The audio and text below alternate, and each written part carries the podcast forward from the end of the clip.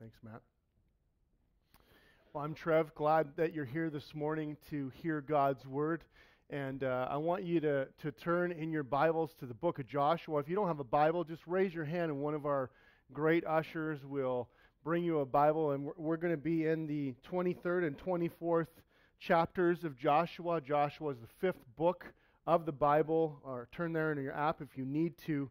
Uh, again, we're going to highlight some parts of that. So, so, so get there and, and kind of put your finger in the text. And then as we, as we think, here's what I want to ask you. Um, imagine for a second uh, that this is my last address to you as a church. Imagine that I am no longer going to be your pastor. Some of you, this will be a great day, I'm sure. Um, imagine that, that I'm trying to compile for, for you the last things that I want you to know as I head out to do whatever. Perhaps I'm going to die. Perhaps I'm going to do these sorts of things. Last words have this unusual way of kind of focusing our life. There's some very famous last words by some very famous people. Um, I've got a, a pretty fun list here and a good list, I think.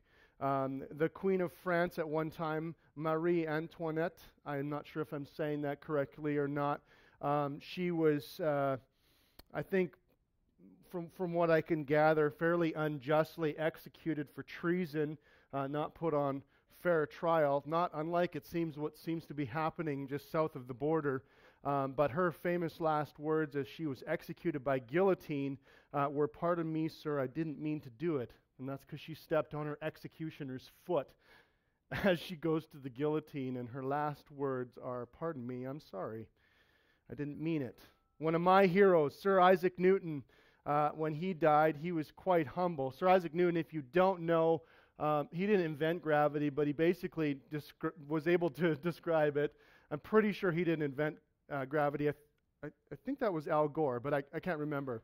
Um, he did discover it and describe it in this beautiful way, though, uh, and he did probably more for science, uh, and he did it from a Christian perspective, actually. He, he pursued uh, truth, and he was an inventor.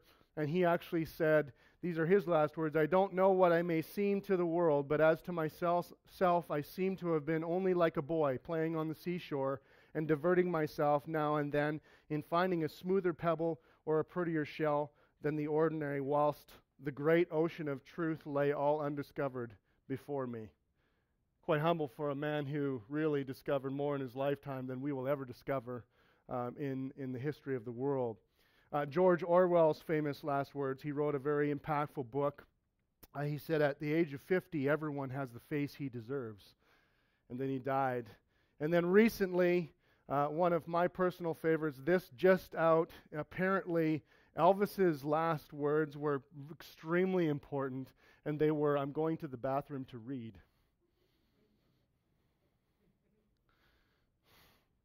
Explains some things for us, doesn't it? These are Joshua's last words. These are Joshua's last words. And so you can you can kind of get this sense in which Joshua is is really taking the time to compile uh, for the people what he thinks will be really important for them as they enter into the new generation. About 25 years have passed since the beginning of the conquest that we find at the very beginning of the book of Joshua and about now. So there's a lot of time that has passed in between. And Joshua wants everyone to, to grasp the weight and gravity of what's going on. And so actually chapter 3, it's, a, it's actually a set of admonitions. Admonitions are charges, if you will. They're, they're farewell speeches. They're, they're almost battle speeches, but they come at the end of the battle as kind of a post game speech, if you will. And chapter 23 is really specifically to the leaders, and chapter 24 is to everyone. And so, what I want to do is, I kind of want to do a little bit of both. I want to talk about uh, what Jesus has put in charge of, uh, of his church and, and the kind of the charge to leaders that we would see from there, but then a, a really a, a, charge to everything. And, and, and this is what we're going to learn about today. We're, we're really going to we're going to find that that leaders, God's leaders, all leaders in the church, they're to remind people of the faithfulness of God. They're constantly point back to the faithfulness and truth of God. Secondly, they are to personally obey and love God in the present context for themselves and for others. And thirdly, they are to choose daily to follow God. So, three things we're going to try and pull out from the text that are there. Uh, they are to remind people of the faithfulness of God. Every leader has that responsibility. They are to uh, obey and love God in the present context for themselves and for others. And they're to choose daily to follow God. So, let's take a look at chapter 23. I, I actually want to kind of uh, read through this a little bit. It says, A long time afterward, when the Lord had given rest to Israel, from all their sur- surrounding enemies. And Joshua was old and well advanced in years. Joshua summoned all Israel, its elders and its heads, its judge- judges and its officers, and said to them, I am old. I am now old and well advanced in years. And you have seen all that the Lord your God has done to all these nations for your sake. For it is the Lord your God who has fought for you. Behold, I have allotted to you as an inheritance for your tribes th- those nations that remain along with all the nations that I have already cut off from the Jordan to the great sea in the west. The Lord your God will push them back before you and drive them out of your sight, and you shall possess their land just as the Lord your God promised you. Still work to do, obviously.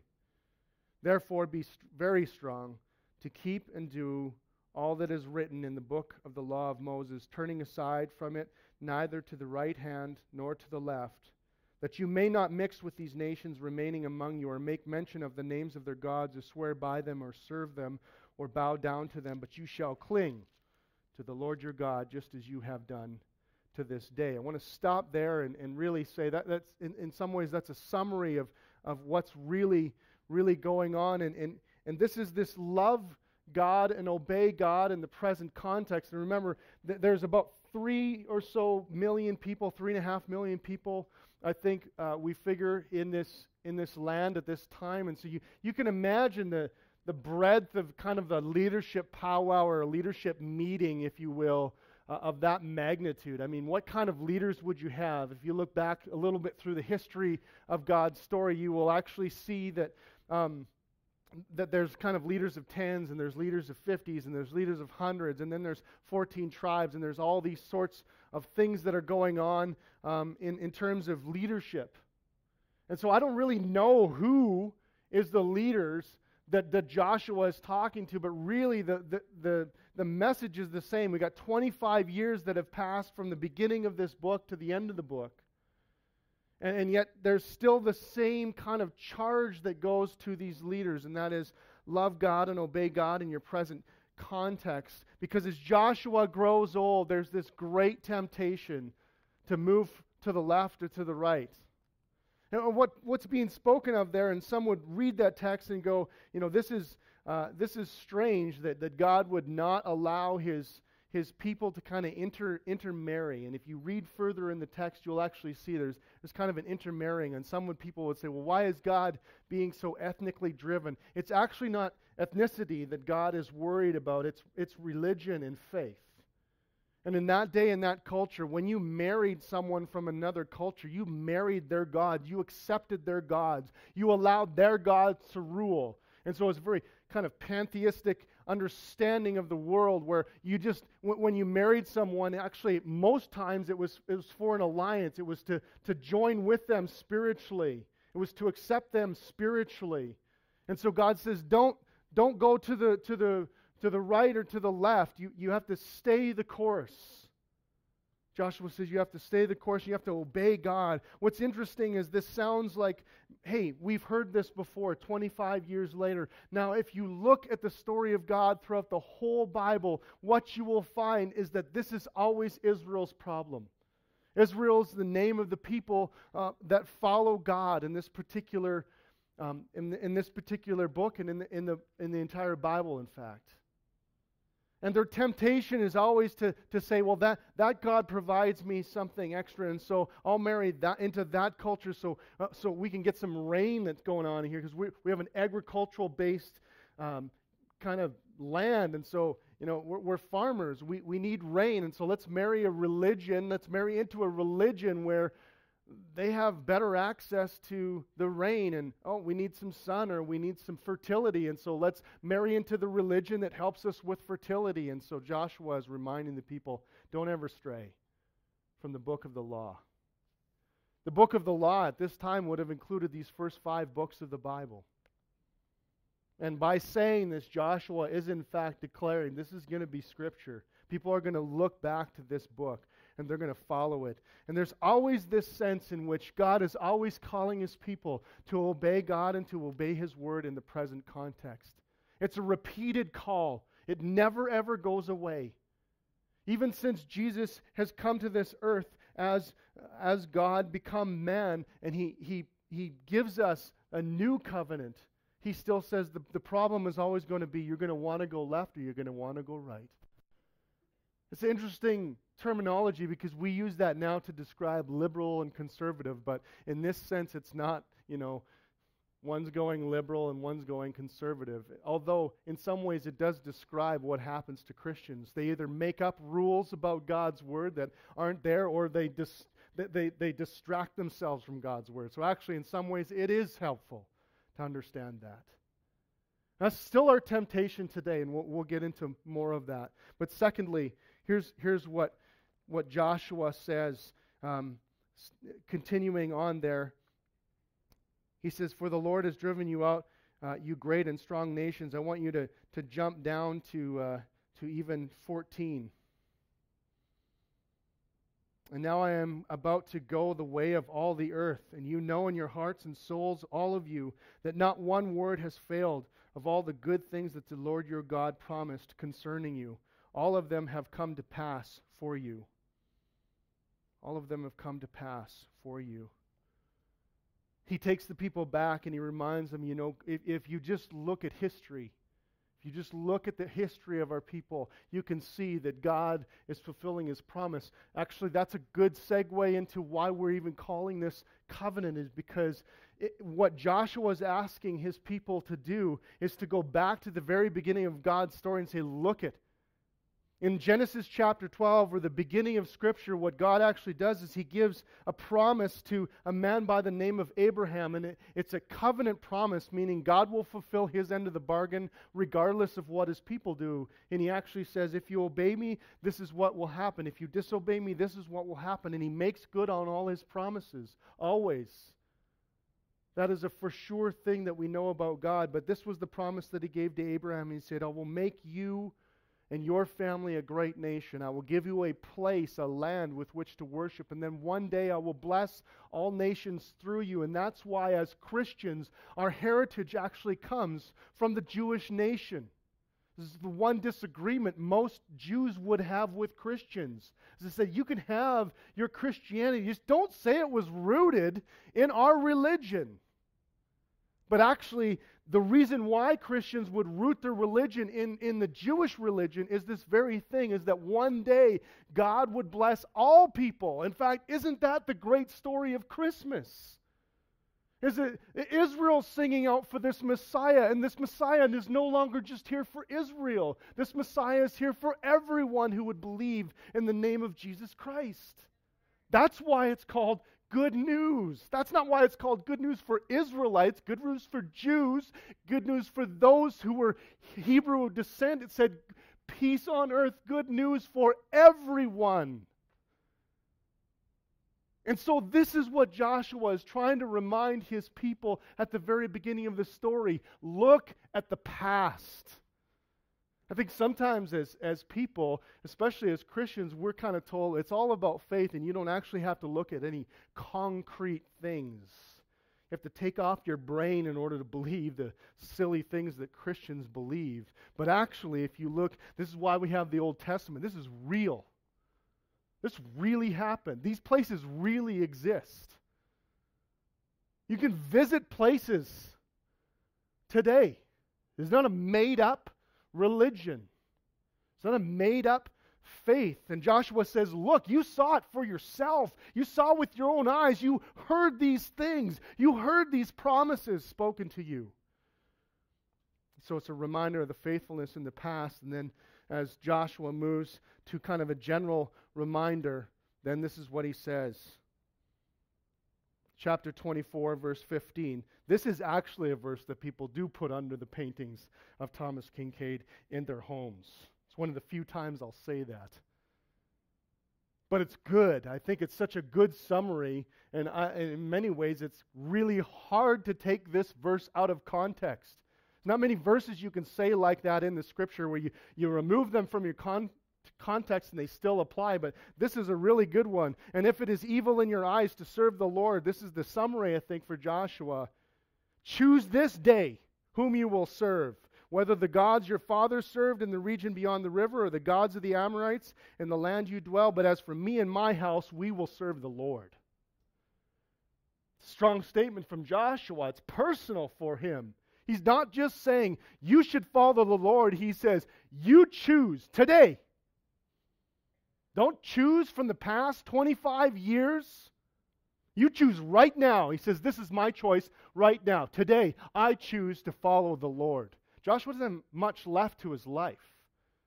We're talking a 110 year old man. And so it's possible he's shaking. It's possible his back is kind of crooked a little bit. He's on his last legs. He says, Today I choose the Lord.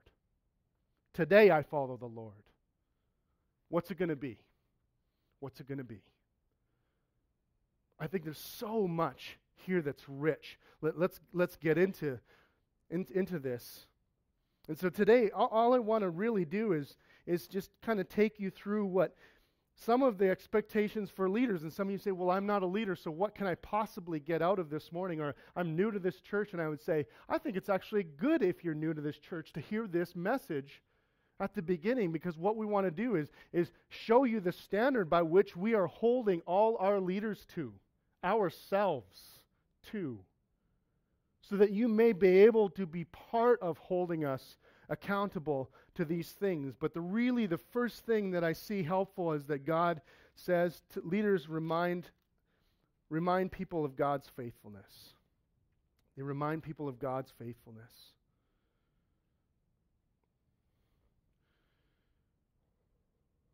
Before I even get into that, let me just answer this question that some of you might be asking. Who are our leaders? What, what do our leaders look like? So let me, this is a little more informational. Uh, th- this could come in announcements if we wanted. This could come in an annual general meeting. But I just wanted to explain who are our leaders. So, who are we actually speaking to when we're talking about our leaders? And so, what I want you to know is that when you begin a church plant, especially the way we did, which is kind of out of the back of a truck and out of your back pocket, and not the way you would love for a church to be built up, for those who are here from the beginning, you know that. I say for the most part, it felt like our church was running on fumes because we just barely had enough gas in the tank to move to the next level. And so our leadership structure isn't solid yet in terms of structure.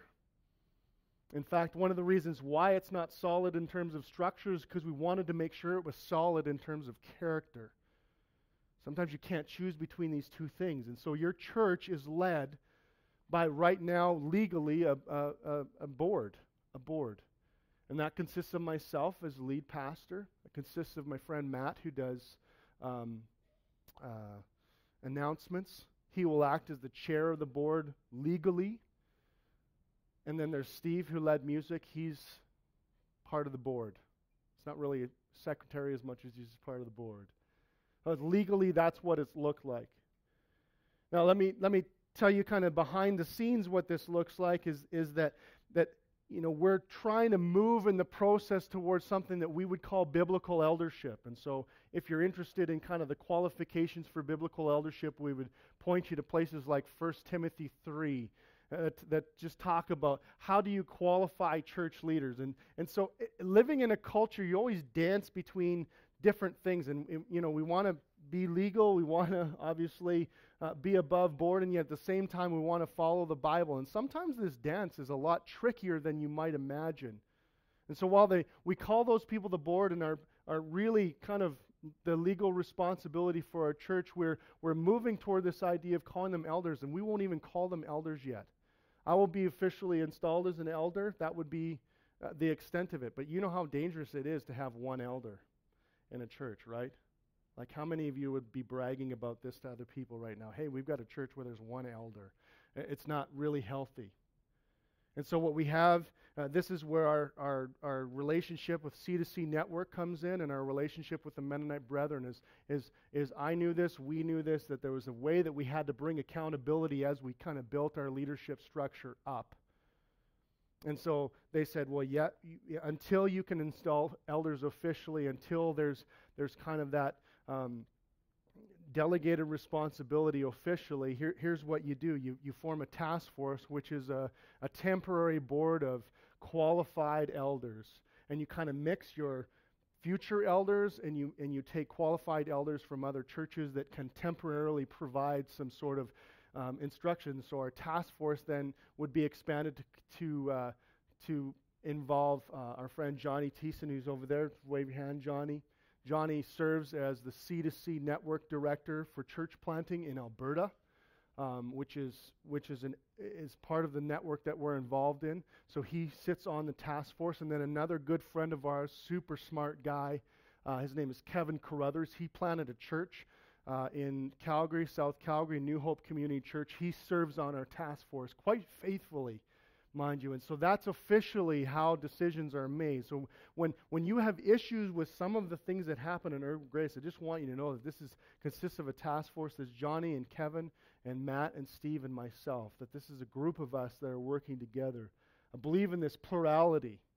And so, so some of that, that may seem really boring and bland for you. It's but important to, to explain that this is kind of how this is going. And we hope to install both Matt and Steve sometime in the new year. We want to train them. We had to test them through uh, some seasons. The Bible actually says to test. There's no other good way to test uh, church leadership other than time. You can't, you can't speed this up. You cannot speed up the process of testing someone's character. It happens over time in a variety of situations. And so I believe these men have withstood the test uh, uh, that we've kind of put forward, and we're planning on installing them at some point in the new year. We hope it's sometime during the series on the household where we actually talk about that. So I just want to explain that. That's kind of uh, giving uh, direction. Now, what do elders do? Uh, that's kind of the sermon that's going to be coming up in about a month and a half. And so I want you to, to pay attention to that. But essentially, let me summarize it by this they look after, they take responsibility for the health and the doctrine of the church. Okay, they take responsibility. I don't want you to get this idea that it's people trying to be in charge with authority. Yes, they have authority to make decisions. Yes, they have been given this. But really, true leadership, as the Bible understands it, is not about authority as much as it is about responsibility. And so there's a lot of things that they do that aren't their fault that they take responsibility for. And so that's why I say our elders and our leaders take responsibility for the health and the doctrine of the church. We have other leaders, mind you. We have lots of other leaders. Uh, let me run through them for you. Um, here, here, we go. We've, we've got uh, heading up our music and giving leadership to those Julie Thiessen. Julie, wave your hand. You know Julie if she's, if you don't know Julie, some of you know her. Um, she leads a band, but she also gives direction to all our band. And she helps bring health. Uh, she, she reminds bands of health, and she also makes sure that they're doctrinally correct in that. Um, we have Ryan Stapleton who looks after the financial department, and there's people that help him. He's got a team, but this is this is the guy that makes sure we're not breaking the law with our money. We got Kate Brazeau who leads a team of of people who work with the children. So the reason why you have a, pl- a, nursery is because of the work of her team and herself giving leadership to that. We have Jay and Shauna Penner who give direction to our greeting ministry. That's really important. You don't think it's important, but let me guarantee you if you ever walk into a store and you're looking for help but not looking for someone who's really intrusive, you know this dance between the first impression you have of a church. They give direction to that. It's an important part. There's, there's other places. We have Jesse who looks after video stuff. We have uh, really kind of Steve p- plays multiple roles. He does sound. We have all kinds of different leaders like that. Josh Albers uh, heads up our setup kind of department. And then we have band leaders who we ask to bring responsibility for that. And so, really, that is kind of an extra. I, I didn't want to funnel you with a lot of information, but I did want to communicate to you, for those of you who are relatively new to Urban Grace that, that don't know how this kind of works, it's, a, it's kind of working, but it's, it's really a moving target in a lot of ways. is that like you'll say, hey, that's the way the urban grace is. Well, in two months that can change because everything seems to change around here really fast. But let's get back into what do we ask those leaders to do? Well, really, we want all our leaders to have this admonition. You need to be reminding everyone of God's faithfulness in the past. We need to be reminding everyone of God's faithfulness in the past. The reason why I say in the past is because there's such an important part of, of the history. You know, every time you look in Scripture, uh, Scripture itself is history for us, but when you look in this Scripture, He's going through the history for them. And that history includes, hey, we, we want you to know, hey, what, here's what I did in Egypt. Don't forget the, the parting of the, of the Red Sea. Don't forget what happened in Egypt. Don't forget what happened uh, with the battles. Don't forget what happened in terms of Abraham and the covenant. Don't forget how faithful God was to you. Don't forget these sorts of things. And we as leaders, even in our service, this is what we do. Most of the songs are driven by stuff that Jesus has done for us, just as a reminder. Very few times do we sing songs where it's like, man, that is brand new information that I never knew before. It's very rare. We're very happy with 200 year old songs because, in some ways, they help so much remind us that there is a past to our faith. This is not just in the present. That we do not just can arrogantly sit here and say we know how to do it. There is 2,000 years of church history to get us to this point, to allow us to springboard into the next generation. One of the things we do every week is, is celebrate the Lord's table together. That's not celebrating the future as much as it's celebrating the past. I take you to Scripture. I take you to a 2,000, a 3,000, a 4,000 year old book every week for extended periods of time to remind you of God's faithfulness for that long. It's very important that we do that. Very important that we do that. I personally do that in my own life as well. I keep a journal. And sometimes it's a really bland journal because I just want to point out to myself that one day when I look through this, I will be able to see all the faithfulness of God in the past to project me into the future. Do not underestimate. Some of your hopelessness is deeply rooted in the fact that you will not look in the past. How many times have you been so depressed and someone says, Well, has God been faithful before? And, and, and you've thought through it and you've been, Yeah, He has. In fact, he answered that prayer last week. I just forgot about it. How many of you get depressed because you forget so often about what God has done in your life? And so God's leaders are always reminding people, everyone, of God's faithfulness in the past. Leaders also show us how to obey and love in our present context. Joshua encourages the leaders to, to keep and do this for yourself. Keep and do the law. I love this because he doesn't just say, like, like you need to tell other people how to obey. Who really likes leadership like that? Anyone like a boss like that? Anyone like a parent like that? Anyone like a friend like that that's always telling you what to do? And they're never really telling you about themselves. They're never really experiencing things for themselves. They're just saying, you should do this. And you're like, you should leave me alone. But how amazing it is when someone just tells a story of, Here, here's what I've learned. Here's what I'm going through. Here's what I'm thinking. Here's what, where I've struggled. Here's, here's where I needed to be pointed to Jesus. Here's these things. Ever notice how those people almost always have lots of friends? They have people who want to go to them. Something about that that I think is deeply biblical and is important for all leaders. It's so important for us as leaders to, to experience the good news of Jesus.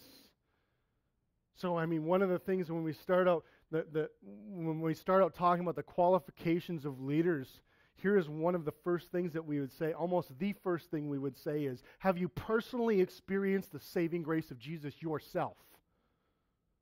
You can't be a leader in the church if you haven't personally experienced who Jesus is yourself. And some would say, well, wait, what, like, what about kind of the journey? And I would say, it's very hard to lead someone where you've never been before. And all we're saying is qualification number one is you, you need to know this. I remember reading Rudy Giuliani in his book on leadership. Love Rudy Giuliani. Anyone read his book on leadership? No one. Awesome. Right. A leader. I love it. It's really helpful. But there's one thing that happened in the first page that, that struck me and I've never been able to get rid of. And this is what he said. In his kind of, he's very personal, very open, believe it or not. He says this What I have not included in this book are the details from my personal life.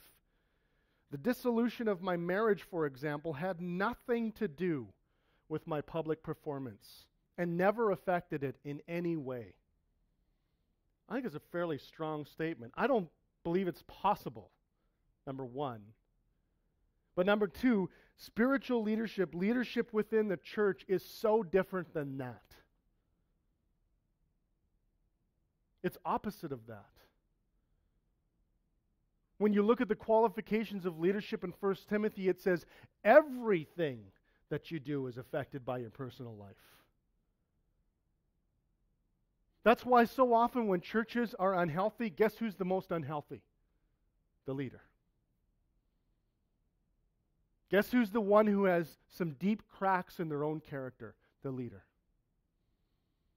Jesus made it so that it wasn't actually possible to lead well without personally experiencing Him. At some point, it just begins to show up everywhere. And Joshua reminds the leaders you have to believe this yourself. You have to believe this yourself. Charles Spurgeon, a, a very famous preacher from the mid 1800s, said, Our character must be more, more persuasive than our speech. He's not saying that you can't speak as a leader, he's just saying that your character should almost be more persuasive than what you say. Some of this is a huge challenge because we think our big influence comes with what we say. This is, this is like the, the, the sniper rifle being pointed right at me. I say so much in this church. And Charles Spurgeon is saying, my character needs to be more persuasive than even the words that I use. Listen to what one writer in the New Testament says. He says this Shepherd the flock of God that is among you, exercising oversight, not under compulsion, but willingly as God would have you, not for shameful gain, gain but eagerly, not domineering over those in your charge, but being examples to the flock. Doesn't sound like in a very authoritative charge, does it? But here's what it does sound like serve these people. The Bible uses these words shepherd and flock. I know for those of us who, anyone here a sheep farmer? No one, right? So that, that, that metaphor is kind of lost on us a little bit, but the Bible is written in a time where this is very, very popular. And so I understand the, the, the, the, leaders of God's church are, are pastors, and, and the, the, the people are kind of like a flock. In fact, that word pastor is a word that literally means shepherd. That's where the word pastor actually comes from. Has this way of like caring, has a way of like looking out for the safety and the well being of sheep. And here's what Peter, who is a leader, who is one guy who Jesus put in charge of his church, he says, Don't do this because you have to. Do this because you want to. Don't domineer and show your authority to people. Do it as a way of, of, of helping your people understand who Jesus is. Don't use a lot of words. Be examples to the flock. I love this picture. It's the same message throughout Scripture. The same message that comes in Joshua 23 goes throughout Scripture. I want to also explain what shepherding can mean for some of you because there's a very important verse that I think is helpful for this, and it's found in, in Ephesians. Ephesians chapter 4, verse 11 and 12, because some people think shepherding means that your leaders do all the work for you and you just consume. There's a very real problem in our, in our culture today. I mean, we are quintessential consumers. Most of us choose our churches purely based upon what we receive from the church. I mean, I challenge you. Is there anyone here who doesn't didn't choose this church because it's because of what you kind of received? Big challenge. We live in that kind of culture where that's almost exclusively the way we understand the church as providing a product that I need. And so if it doesn't provide the product that I need, then I move and I get to another church that provides a product that I need. But that's, that, that's not just to point the finger and be critical of us and say, this is all throughout our culture. Is That that's the way we think about everything. When the job doesn't provide the satisfaction that we need, we, we get another job. When the, when the relationship that we have doesn't provide what we need, we get another relationship. When we don't receive the love that we would like in a relationship, we just assume that that relationship is not for us, and so we move on to the next one.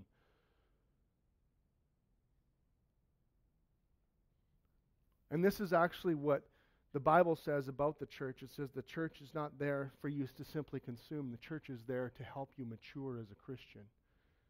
So this is what Ephesians 4 11 to 12 says. And he gave the apostles, the prophets, the evangelists, the shepherds, and the teachers to equip the saints for the work of ministry, for the building up of the body of Christ. I want to read that again. To equip the saints, that is, those who believe in Jesus Christ, for ministry. So who's actually doing the ministry here? It's the people. The people are actually the ones responsible for doing the ministry for the building up of the body of Christ until we all attain the unity of faith and the knowledge of the Son, of God. It goes on to say that, that this is like to, to help you get to mature manhood. I know that's not gender exclusive, but in those days they were including everyone. I want you to understand that you grow up. That the leadership of a church is there to help you grow up as a Christian. Now, if you have ever even been remotely close to raising a family, if you've watched it, you know this has tension, right? And so let me describe it like this that there's this there's this time when you know you have a newborn we have lots of newborns and when a newborn comes into the world are they consumers? Yes they are the quintessential consumers right? Everything that they need is provided by someone else like, I've never ever seen uh, someone, a brand new baby, being like, man, this baby is two weeks old. Can they not at least turn on the television for themselves by this point? No one's ever said that to me. But at three or four years old, you notice that this actually starts to happen, right? This happens in our family, right? When, the, when we had a, a one and a half year old and never clean up anything. Well, then this little girl, this little beautiful, cute monster kind of grows up. And guess what? Hey, mom, I got a messy floor. Mom's like, I'm not your maid. I'm helping you mature as a as a woman here. You got to pick up your own toys. They don't expect them yet to make their own meals, but you got to pick up your own toys. And then you get to kind of 10 or 11, and it's like, you got to start taking your plate to the table or the, the counter. And then at age 15, it's like, you got to start making a meal or two around here for yourself. Provide your own sandwiches at least. And then as you get older, you start learning how to do this for others.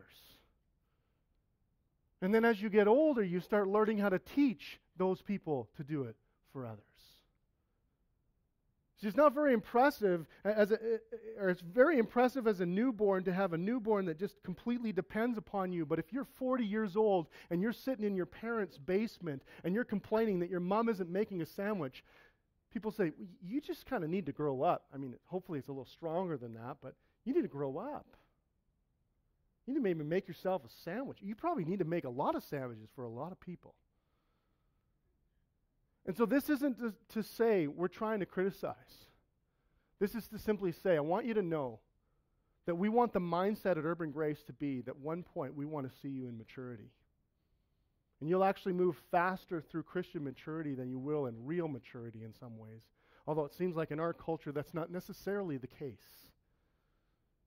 And it's not just a problem in the church, it's a deep problem in the culture. And there are people who don't believe in Jesus at all that are writing lots of books and saying, like, where is the maturity? People are not growing up till they're over 30 years old. And we're a product of that culture, and so we'll have to fight that, that feeling and that temptation. I remember clearly having a conversation with a friend of mine. And I, I just asked him point blank, I just kind of said, Hey, how's the Bible reading going? At the time, this person was a leader in our church. I said, Hey, how's the Bible reading program going? And he said, Oh, I don't really read my Bible that much. You know what I do? Is I have two or three sermons per week, and that's kind of the way I feed myself. I said, Hey, that's, that's a good start. I think that's, that's a way, but, but hearing a sermon preach is like having someone kind of chew up your food and spoon feed it to you. It's, it's kind of easy to receive. It doesn't require difficult study, it doesn't require discipline for the most part. And really, preaching is, is very, very little of this is stuff that you can't get out of the text. Most of this is you can just read about it yourself and find this out. But the reason you come to a sermon is because someone makes a good meal for you.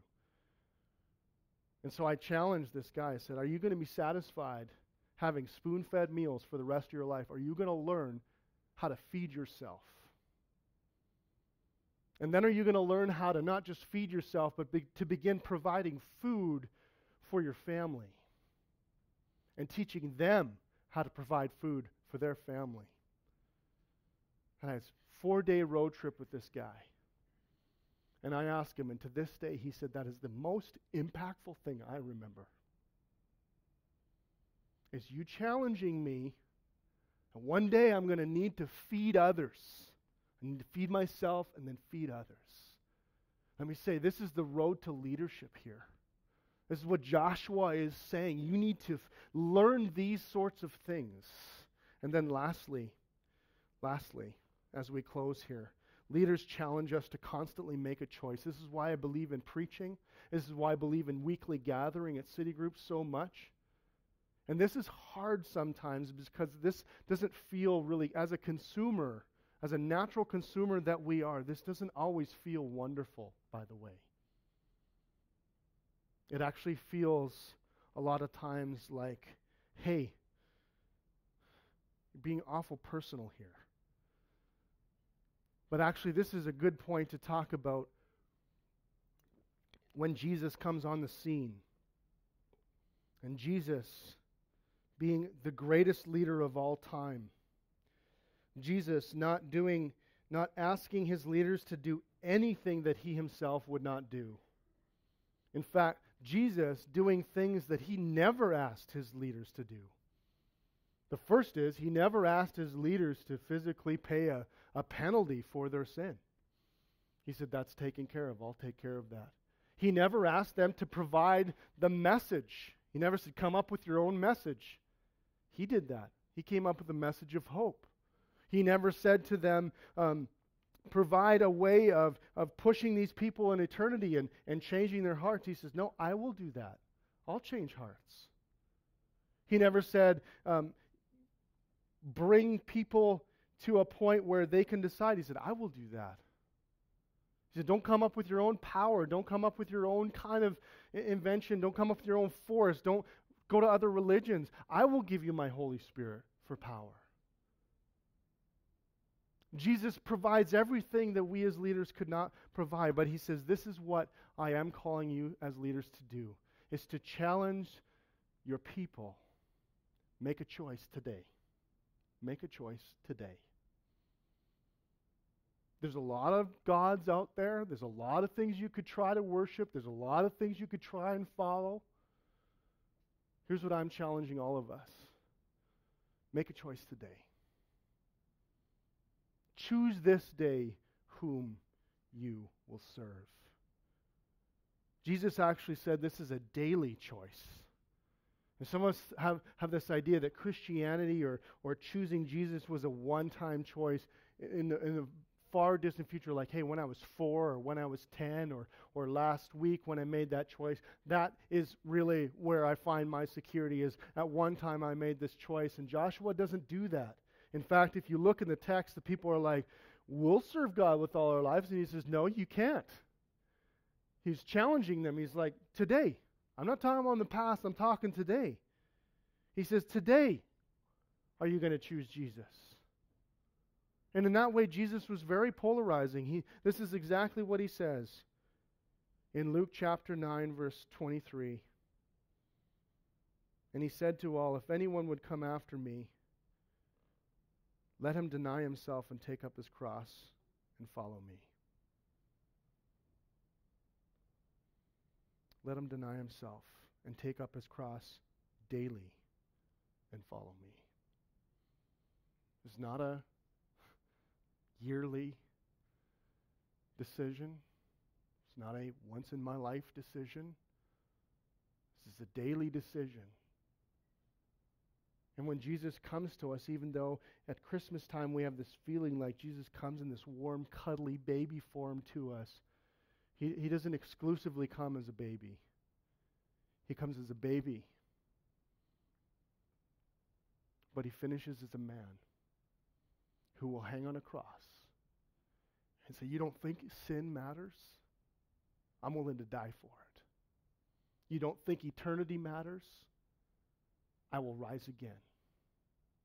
You don't think hope matters? I will give you a picture of hope. You don't think identity matters? I will give you my identity. You don't think doing this in your own power matters? I will give you my Holy Spirit.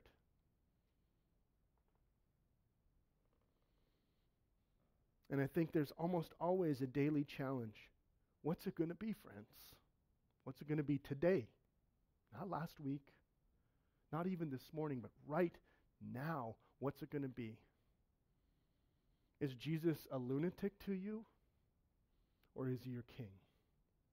Is he a cuddly little baby to you? Or is he the Savior of the world? Today, I think he's challenging all of us. This is not about a long history of being in a church, serving in a ministry. It's about today. The challenge is today. Some of you are thinking, well, I'm, I'm not a leader, so I'm exempt from all this. And I would say, no, you're not. No, you're not. Not if you've trusted in Jesus, you're not. Because you are on this road, this path of maturity. You're perhaps the only Christian in your workplace. Maybe you're the only Christian in your family. Maybe you're going home to a Christmas where you actually don't know what kind of discussions you're going to be in. Because you are in a family where everyone else is so far from God. You are the leader of that family spiritually. You are being called, and we're trying to equip you to be a good missionary to that family. We're trying to equip you to be a good missionary in your school. For those of you who have been to schools, like post secondary education, this is one of the most difficult places to be a Christian in this world right now. I can't believe the stuff that people are trying to teach right now. Some of it great, some of it terrible. You might be the only Christian there in your class, that group of friends. Here's what we want to do we want to equip you. We want to equip you to be a leader in that class, in that family, in that job. But it will require us to first of all, believe this for ourselves.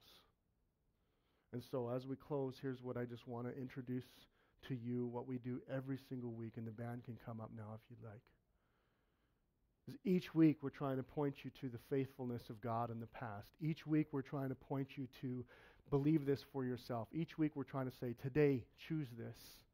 And here's what this represents this symbol, these symbols represent, first of all, it's, it's bread. What this symbolizes is the flesh of Jesus Christ. That he was God, but he was not just a force, he was not just in heaven, but he came to earth, lived in the flesh. He breathed air. He lived the perfect life, but then he also shed his blood as a way of paying for the sacrifice for our sins. That's, that's described basically through our wine and our juice. And so when you partake of this, what this is, is a de- declaration of all those things that I talked about personally. This is you saying, God was faithful to come near to us in the past. And I was listening to a song and it just it brought me to tears. Because I just thought Jesus is still on a mission to finish what he started in Bethlehem. I love that.